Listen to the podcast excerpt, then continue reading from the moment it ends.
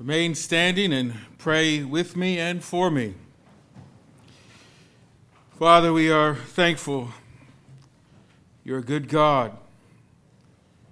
You have reconciled us to yourself through the perfect work of Christ. And Lord, we gather to celebrate that, and every day we celebrate that. As we come to the preaching of your word, Lord, I ask that you would use me, your servant I need you, Holy Spirit, to come and speak to your people. May our hearts be ready, fertile soil to receive your word. And may it produce results and fruit in our lives for the glory of your great name. And we ask this in the name of the Father, the Son, and the Holy Spirit. Amen. Amen. Amen. You may be seated. We will be focusing on the First Corinthians passage today. There was a young boy named Bobby who loved to go to his elderly neighbor's house for snacks and a chat because we always know there's food in grandma's house. That's my testimony. She would always have something and she would always fill your ear with conversation. And this little boy comes to this elderly lady's house one day and she starts talking, they start talking, and little Bobby goes, I'm worried about going to church next Sunday. The old lady goes, Well, I'm so sorry to hear that, Bobby. What's the problem? Bobby says, Yesterday on the way home from church, my dad was talking, and he said, Number one, there was a cannon in the pulpit. The choir butchered the Gloria, and I didn't even know who she was. And the organist drowned the whole choir. Who's going to sing next Sunday? I don't feel safe at church anymore. So little Bobby picked up on the violent and destructive images of his dad's speech and was influenced. And today, Paul addresses an issue in 1 Corinthians that it's not so much about the question the Corinthians asked, but it's about the influence that we have, that it can be destructive or it can be constructive. The influence that mature Christians were having on less mature Christians is the issue that Paul really brings to our attention today. And this phenomenon called social media has created influencers. I had to ask my kids, you know, what influencers. And I looked up the definition, and it's a person that has power to affect decisions of others because of his or her authority, knowledge, position, or relationship with their audience. That's a pretty powerful place to have. You've got a power to affect the decisions of others. And so I immediately thought, well, who are the, the top 10 influencers on social media today? It's not a very encouraging list, except for the first two. I can go with the first two. The, the, the number one influencer was 781 million followers. Ronaldo, the footballer. Number two, footballer also, Messi, with 530 million followers. And it's all downhill from here. Selena Gomez with almost 500 million. Justin Bieber with close to 500 million. Kylie Jenner. Kim Kardashian. Dwayne Johnson. Taylor Swift. Katy Perry. And Ariana Grande round out the top 10 list. If these people have that kind of power over those amount of people, church, we have a great job to do. It is cut out for us. Because all of us have a sphere of influence around us. There's people that are looking to us, people that are listening to us, people we have an effect on. And today, Paul, addressing this question whether they can eat meat from a pagan temple or not, gives us the proper use of influence. For influence to be effective, he shares with us what we need to do. And first of all, we have to realize that knowledge alone is insufficient. He quotes them because you had these two people, these two groups of people. You had the Freedom Party, that they were like, an idol is nothing, there's only one true God. That's true knowledge. That's right. So they were like, well, let's go down there. And their mantra was, give me the T bone medium rare. They didn't care. An idol's nothing. But then they had the abstinence party. They were old pagans. They were reformed. They used to go to that temple and worship that deity. And they were not comfortable doing that. They were the abstinence party. Their mantra was, I'll just have the salad with extra ranch dressing. Because you're in the South. There's only one dressing there is. Did you not know that? All that other stuff's not dressing. Why is knowledge alone insufficient? Because we only see from our perspective. We don't know. And knowledge alone only weighs the issue or the person from our point of view. We don't know their background. We don't know their personal convictions. We don't know the issues involved of why or why not. Because all of us have certain triggers that make us do bad things. If you didn't know that, you know that now. We've all got a trigger. There's a couple of words that, there's a couple of phrases in the kitchen. If somebody says it, it's a trigger, and I will go off. I don't want to hear it. And I will get very angry, and not in a good way. We have triggers. We have to avoid those triggers. And there's only one person who has the right to say it's my way or the highway. And it's not me. I thought it was, but I realize it's not. It's Jesus. Because he is the way. He's the only one that has that right to say. So, our knowledge alone, we, we can't have constructive influence. When we exercise knowledge alone, we easily get aggressive, tense, and closed minded. How many arguments do you have you had and you remember and you were in there heated and, and you were really obstinate, closed minded to the other person's point of view? Knowledge alone will do that. I know I'm right. So does the other person. Knowledge alone is easily self absorbed and self preserving. We have a kind of unwritten contest in the kitchen at work. We got two kitchen alumni here today. Very proud of these guys. And uh, kind of on the bench, kitchen alumni, still in action, my daughter. And we throw banter back and forth to each other. And the goal is for the other person to be speechless, to have no response. And when you can succeed in that, I'm going to tell you it feels good. Now, Dusty got me good the other day. I'm just saving up on him. But I, I just I ain't got nothing to say to that. Because it feels good to get the last word in, doesn't it? And that's our nature. Knowledge alone always wants to get the last word in. In short, Paul just sums it up knowledge puffs up. But the danger of being puffed up is you're easily deflated. Easily deflated. So he's telling us here in this scenario that for our influence to be effective, knowledge is not sufficient, something's missing.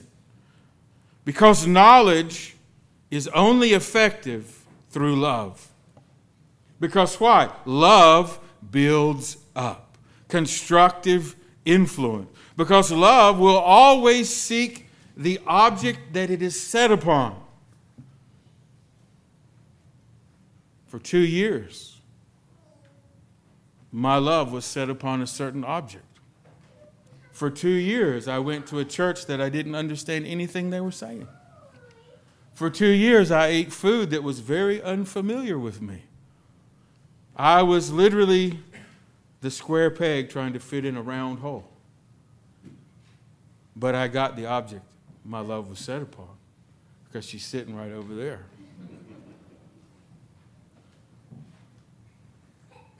Because ultimately, our lives with Christ, through Christ, it's always about the other.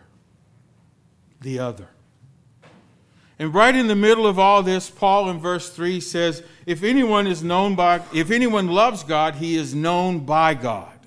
Seems kind of like he interrupted his train of thought. For a minute, I thought, well, maybe Paul got sidetracked because it just didn't kind of fit all in there, but it really does. Why is it important? If we are if we love God, we are known by God. God knows you and he is still crazy about you. Now, I know all of you here today, you look pretty good. Your clothes are coordinated, you're matching, your hair's combed. Hopefully, you smell good. Hopefully, you brushed your teeth. You all look like good, outstanding, upstanding citizens. But God knows all your junk, He knows all your mess, He knows all those dark thoughts you have. And guess what? You're still the apple of his eye. He still loves you in spite of all of that. All the times you rejected him and rebelled against him and turned away from him and maybe shook your fist up at him. Maybe I'm the only one that did all that. I don't know. He still loves you. One of my favorite passages out of the Song of Solomon. Now, I know Solomon originally wrote that for one of his ladies, and he had a lot to choose from. But ultimately, Sorry. That's my mind working. It's about God, it's about Christ and the church. It's really a love story between Christ and his church.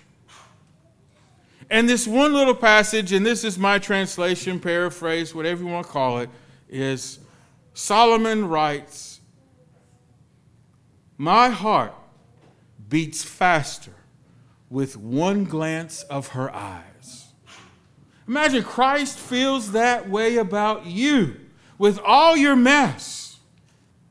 His heart beats faster when you look towards Him. Now, why is that important in dealing with influencing others? Because if God is like that with me, if God treats me like that and relates to me like that, I have to begin to recognize I need to relate to other people the way He relates to me. Because knowledge through love is the only way to have effective influence. Because knowledge through love individualizes, it sees the person. Now, when I was writing this down, I remembered that movie, and it took me five minutes to remember the name of this movie because I'm getting old. All I could remember is that dadgum Disney movie with those big blue people. And I'm sat there at my table thinking, what is the name of that movie? And it's Avatar. How did I forget Avatar? But if you remember that movie, do you remember their greeting to one another? Anybody? Wow. You guys will not win at Jeopardy. I see you.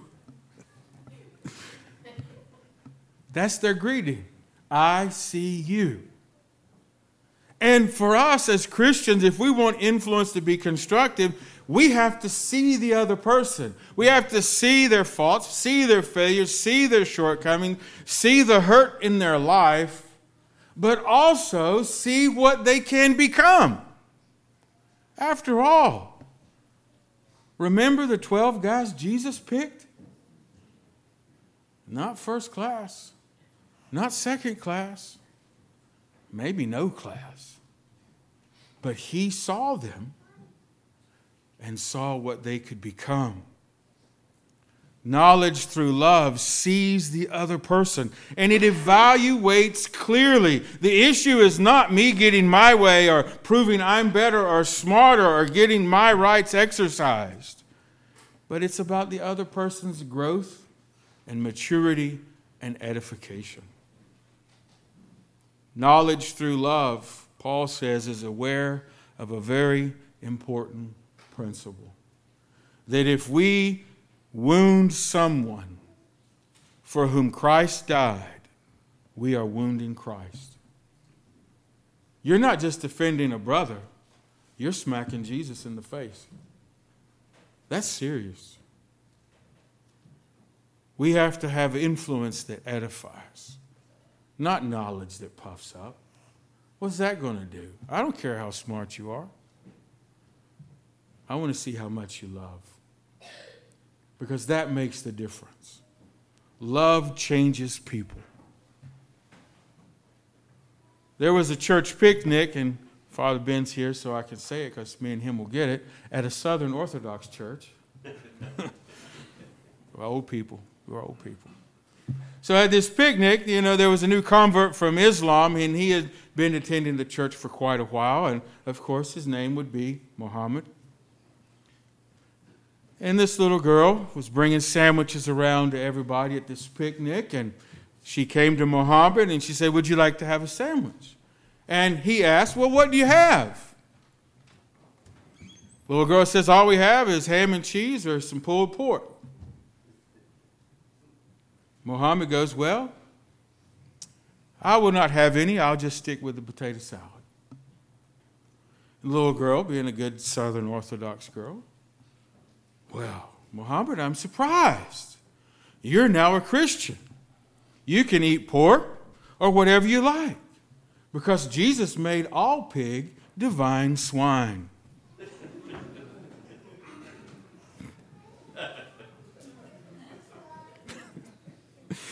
Muhammad said, Muhammad goes, I, I know I'm free to eat pork. I'm also free not to eat pork. I'm still in relationship with my family back home. And when I go to see them, before I get into the house, my father will greet me at the door and ask me this question Have those infidels taught you to eat filthy hog meat? If I say, No, Father, no pork has passed my lips, then my father will let me in the house. If I say yes, he will banish me from the home, and I will lose my influence over my family. If I say no, he will let me in, and I am free to tell them of the joy I've found in Christ. That's constructive influence. Not thinking about ourselves, but about the other. Are we maintaining the influence that edifies? Jesus gave us a great example. He has called us and commissioned us and told us that you are the salt of the earth. Well, what does salt do?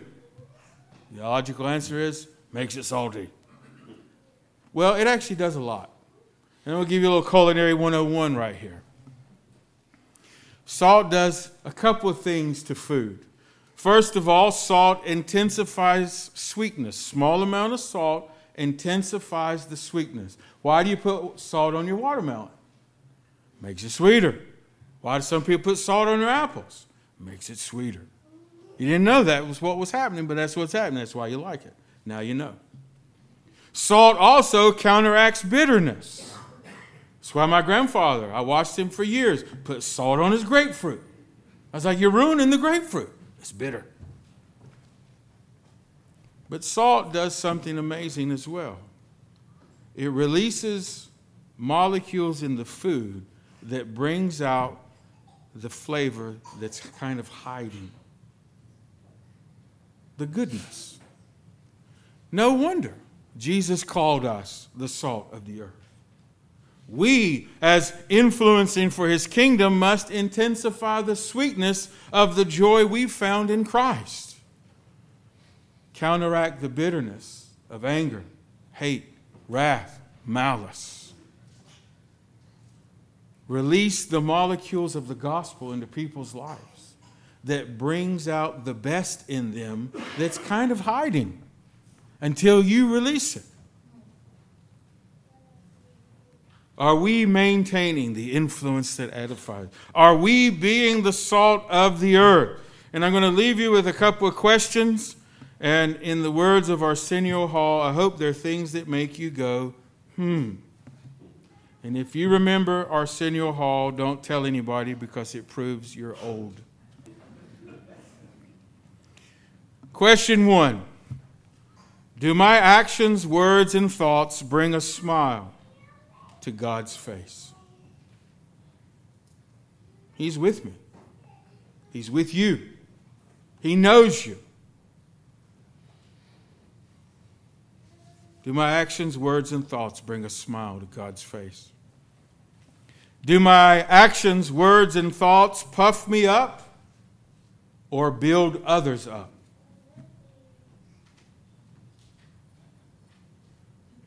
Lastly, is love the controlling factor of my behavior and actions?